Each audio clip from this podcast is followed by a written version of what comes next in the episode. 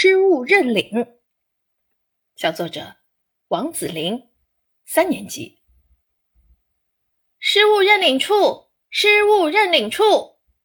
忽然，不知从哪里传来清脆的广播声。家里多了一块失物认领处，钥匙、耳机、口罩、化妆品、首饰，应有尽有，可以赶超夜市里的小摊儿了。接着，广播里又传来了一阵声音：“家规第一条，没放好的物品都算失物，请速速来取。”这个声音是我事先录好的，一直循环播放。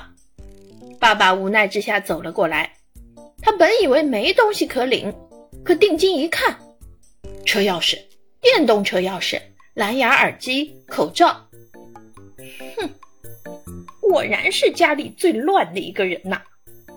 我坏笑的对着爸爸说：“当场认领，请当场放回本该属于他的位置，不然他们还是会回到失物处的。”爸爸无力的摇摇头，也许是有点丢脸，也许是觉得我这个举动很搞笑吧。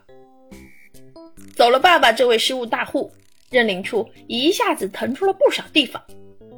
外婆忐忑地走来，因为她前几天洗澡连金项链都乱丢，现在找不到了。我拿起金项链，老气横秋地嘱咐：“是不是这一条啊，不要再乱丢啦！我可不能保证下一次弄丢还能出现在这里。”失物的广播还是循环着，这代表还有谁没来领？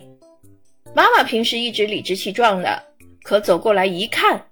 不得不压低了分贝，嬉皮笑脸地说：“哎，这这口红、口罩、钥匙，都是我的。”